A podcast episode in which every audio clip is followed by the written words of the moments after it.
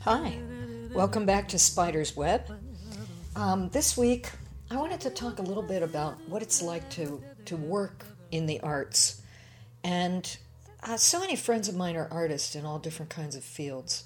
Uh, they are uh, painters and, and writers, dancers, performers, um, many different fields. And the one thing that I think we all have in common is the amount of commitment it takes to do this because it's it's not an easy life. It's very unpredictable. And um, last time we were together, I was I was so uh, happy to do this interview with James Gavin, uh, my my dear friend from New York, who's a wonderful author. Uh, he wrote the books on Peggy Lee, Chet Baker, Lena Horne, and uh, Intimate Nights. That's about the early years of cabaret, and we had such a wonderful conversation. I only used a piece of it in our last episode, but today I want to bring you back to hear the rest of James' interview. So here once again is James Gavin. Love laughs at a king. Kings don't mean street of dreams. Dreams broken into can be made like you on the street of dreams. I've spent the last 15 years of my life turning my books into shows. It has become a whole other avenue for me. I love the feeling. I love telling stories, as you know. And these shows have enabled me to be on stage telling a story directly to an audience. It is the most exhilarating feeling. I love being up there. I feel completely comfortable up there. And the other night was basically a program of songs and comedy with narration wrapped around it to contextualize all of it. Yeah, yeah. And and God bless KT Sullivan and the Mabel Mercer Foundation who just let me do whatever I wanted to do. oh, fantastic! Absolutely great. And Yeah, let's shall we talk about some of the people who were in the show? yeah. A little bit. Let's do that, and uh, we'll Bruce- mention a few. Bruce And- Vilanch. I have Oh, I was thrilled, first and I got to sit next to him on stage. What a love. You said it. Bruce flew in to do this show. I asked him, and he immediately said yes, and he was hilarious. Yes, he was. Um, KT Sullivan tells me that the first time drag was ever mentioned or acknowledged during the cabaret convention was our show. Charles Busch and I had a chat about the history Yes, of drag that was a wonderful moment in the show. he was out of drag, as Yes. he tends to be these days. And he and his wonderful sidekick, Tom Judson, pianist, Mm-hmm. singer, who does his sh- uh, nightclub shows with him, uh, then did Those Were the Days. And I like Charles's singing. I think he's a very Oh, he's a wonderful singer. singer. Yeah. Barbara Brussell is someone who, like you, I share a lot of big ups, big downs with. We've been through a lot together. Mm-hmm. And Barbara tears my heart out. I love ballads. I love sad songs. I live in that place. And another way that I took a chance with this show is that there were a lot of slow and dramatic songs, a lot of sad songs. Mm-hmm. And I feel that I gave her a couple of biggies, uh, f- saluting the great Felicia Sanders, uh, a medley of uh, This Nearly Was Mine and Once Upon a Time, two songs that Felicia nailed. Uh, Did she ever? And then a song that I love by Lindy Robbins and John Bucchino called Strangers Once Again, which says something about breakups that I have never heard said in any other song. And Barbara sings with a completely open heart, the way I like people Oh, to sing. she's a love, and she's a wonderful performer, and definitely connects directly with the audience. Comedy is really important in cabaret. You have integrated comedy into your shows for many years. You've integrated it into jazz and into cabaret and all the things that you do. You've brought elements of acting in. You are not just a singer. No, I'm not. Now I'm a podcaster. to add one more feather to your cap because you know something that not all cabaret performers of today know, and that is that this is entertainment. It's supposed to be fun. Oh, when yeah. you go out to see a show, you want to have good time. You don't want to worry. you don't want to worry, and I don't think you want to be lectured to. I don't think that it's primarily an educational experience, although it can be that. But Mm-hmm. primarily, I think people go to the ballet, to the opera, to a museum, anywhere to have fun. And and to to be emotionally touched by something any any art form i always say ha- has to have focus and vulnerability I feel that way. Now, I reflect on that a lot because if if singing or a book or a painting or whatever it happens to be a movie doesn't touch me, then usually I feel dissatisfied. There are, I guess, many people who simply want a diverting hour of song. They just want to, you know, well even light. if it's funny though that's still touching you It's- good comedy has vulnerability in it yeah. It's like anything that is an art form, it's going to move you one way or the other, even if it just took you away from reality and it's the silliest thing in the world. It's so valuable because it's moving you. It's it's taking you out of your own head and getting your, your head to work a different way and just getting right to your heart rather than than your head.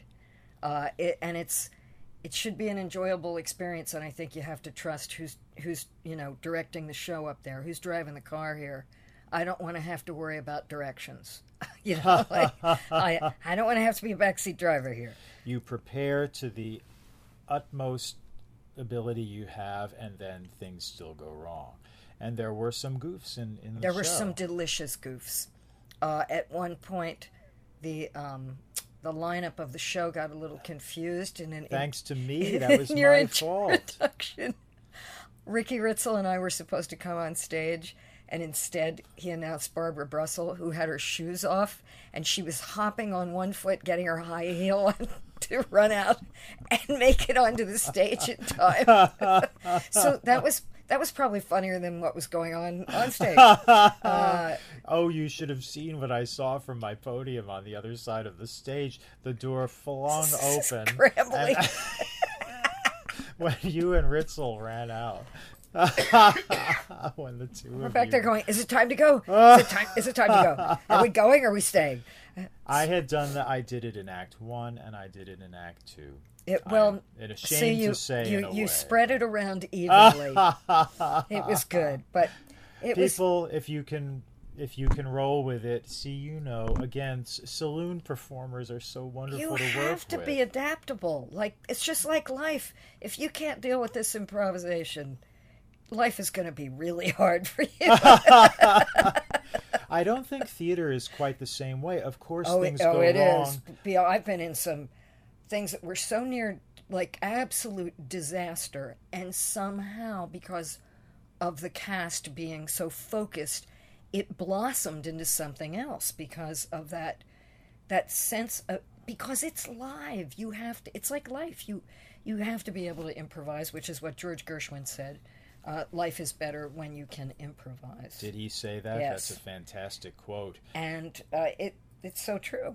Cabaret, though, because performers are appearing as themselves, they have more latitude than if they were following a script. and that you're not playing a character you're being yourself And so the other night on stage, when this or that little thing went wrong, we could stop and have a laugh over it. We didn't have to pretend. Oh. We didn't have to try to weave it in and make it seem like it was all intentional. That, I guess, in the end added to the fun. At, at the time, I was up there dying a thousand deaths. we were but- having more fun with it than you were But I believe in taking chances, don't you? We live Oh, our lives by the seat of our pants. We Oh, are making man. it up every day sometimes our, our, pants are so worn out i can't even put them on anymore And I was thinking about that yesterday as I was sorting through my feelings about this show, and um, it's I, I'm not always that good at being there, present for my own life. You know, because my mind is racing forward, it's racing backward, and it's rarely in the moment. Working on it, but um, I've been thinking of the fact that since the day in September of 1991, when I quit my last day job, which was a secretarial job at Saks Fifth Avenue, uh, the same month that my cabaret book was initially published. I have, I gotta say it, I've I've been on a pretty wacky road, and it has not been an easy road, and and it has tested me to the nth degree time and again. But it's the road that I chose, and all these years later, for me to have been taking that original project onto a stage as wonderful as the Rose Theater at Jazz at Lincoln Center, it's really sentimental for me. To be- yeah. being surrounded by all of you. I chose all the performers in that show. The people I picked are people that have significance in my life. It was a personal statement that I was making up there. Uh, this was the way I see it. This is what I love about that world. This is the depth and the breadth that I see in that in that art form that we now call cabaret. And I wanted to share my way of thinking about it with people who maybe think about it a little differently, but now though the, that audience knows about a few people and they heard a few songs that they didn't know. I think they heard a lot of songs and a lot of performers that are not normally on the on the usual fare. And uh, I loved that you know I got to sing obscure songs that, um, and I loved the obscure songs I was hearing. There were songs I never heard of. Uh, Charles Cochran, what a jewel to have been on a stage with him. Uh, I mean, he's a legendary pianist singer, and he presented some wonderful material uh, along with Ronny Whyte, who was someone I met when I first came to New York. And um, he's, I mean, he was there in the, in the day, you know, and, and is still performing beautifully at his peak. incredible performers and uh, Sidney Myer, who I think is not only one of the funniest people I have ever seen on stage, but he can rip your heart out, and he got to do both that night. Yeah, I That- wanted people to see both sides of Sidney. Wow. Um, and so I also reflect on the fact that our lives, yours and mine, and probably everyone in, in on that stage, our lives are a series of these unforgettable nights and days. We could you ever begin to list if you were telling someone about those many of which we've shared those experiences which were unforgettable? Our lives are just one of those after another. Aren't we fortunate? We're, we're incredibly fortunate, and that's really what this podcast series is about. It's about what this life is like traveling and you wake up somewhere else every day. Sometimes you don't remember where you are when you get up because you've been traveling and you have crazy experiences like when you and I had to do the Chet Baker concert out in Minnesota in April and there was a blizzard and That- we were yeah st we cloud were st cloud minnesota we were stuck out in in a blizzard and had to wait on this crazy like van that was covered with ice and the weird things that have happened and the crazy people we've known. I mean, it is all so unexpected. Everything is it's it's like living in a gigantic surprise. and we can laugh about it now You have to laugh about it. You better laugh about it while it's going on too. Otherwise, it would kill you. look we take our lumps for it this is the path we chose Oh, yeah. and no one said it would be easy mm-hmm. and yet there there's no other way i could be happy nor you No, no, it's it's a, a beautiful life, and you know what? I want you just to um, to end this interview. I don't want it to end. I want it to go on. I think I have to I have to do more interviews with you because there's so so we've only skimmed the the top of the iceberg here.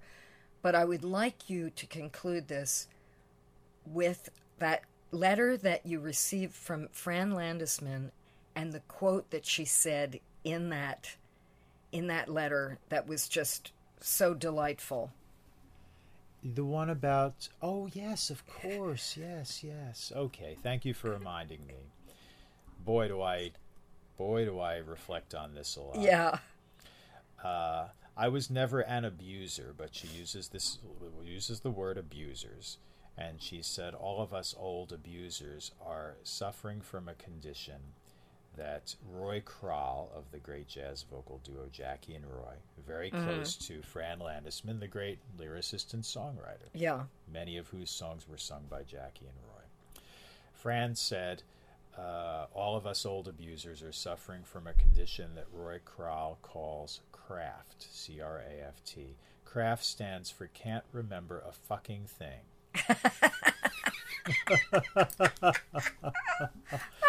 well, craft has begun to set in, my dear. But Who are you anyway? but I do remember what I can never forget are, are sensations, feelings, uh, the the way experiences felt to me at the time. And you and I could sit here for hours recounting just the ones that we have shared with the Chet Baker show, of which you have been my star over a period of oh, 15 been years delightful. Yeah. And our times together in Chicago, in San Francisco, and other places. And our lives are just a grand adventure. No day is like any other day. No, they're not. No, they're not. And I'm glad you're chronicling this whole mindset with your listeners because it is, and I'll say this by way of conclusion, I used to be a staunch advocate of you must follow your heart. It's the only way you can live. It's the only way a happy life can be had. And now I realize that not everybody is up to the challenge. This is not easy, oh man. no. You have to have such a high tolerance for getting kicked in the stomach on a regular basis and keep coming back for more because the rewards make it, if you're lucky, if you're among the lucky ones, make it worth it. And I know a lot of people, if not the majority of people I know, who need regularity, who need uh, a, a sense of safety in their lives. That may be an illusion, but they Mm-hmm. need the illusion. And well, we just forewent that, didn't we? We threw threw caution to the winds, and here we are, It's a- all these years later, still doing what we set out to do. Yeah, and uh, as a wise man said, and I, I can't recall who who I'm quoting here. Famous actor, his grandfather said, "How's it going in the show business?" And he said, "Well, I've been going to auditions, and it's really hard." And Grandpa said, "Hard, hard, hard is what keeps the riffraff out." Yes, yes, yes. It's true. If it was easy, everybody would do it. Well, you've given me great pride, Spider, so thank you so much. And your contribution, yours and Ricky Ritzel's, to the show the other night was, I thought, priceless. And, Oh, and, thank you. And here's to many, many more. Well, thank you for being my guest and, and you know, getting up so early in the afternoon to talk to me. Well, what time is it now? It's three I something. think it's oh I yeah, it's almost three thirty. It's time for breakfast. So live from New York, we've been listening to author James Gavin. Meow, baby. Thanks. When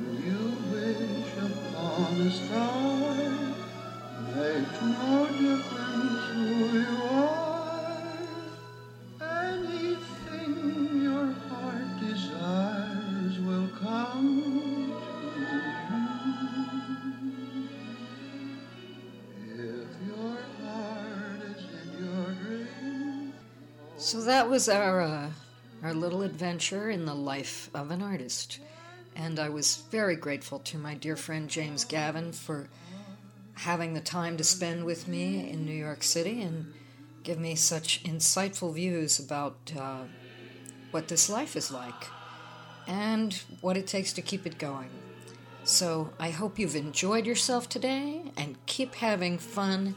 And please come back and visit me at Spider's Web.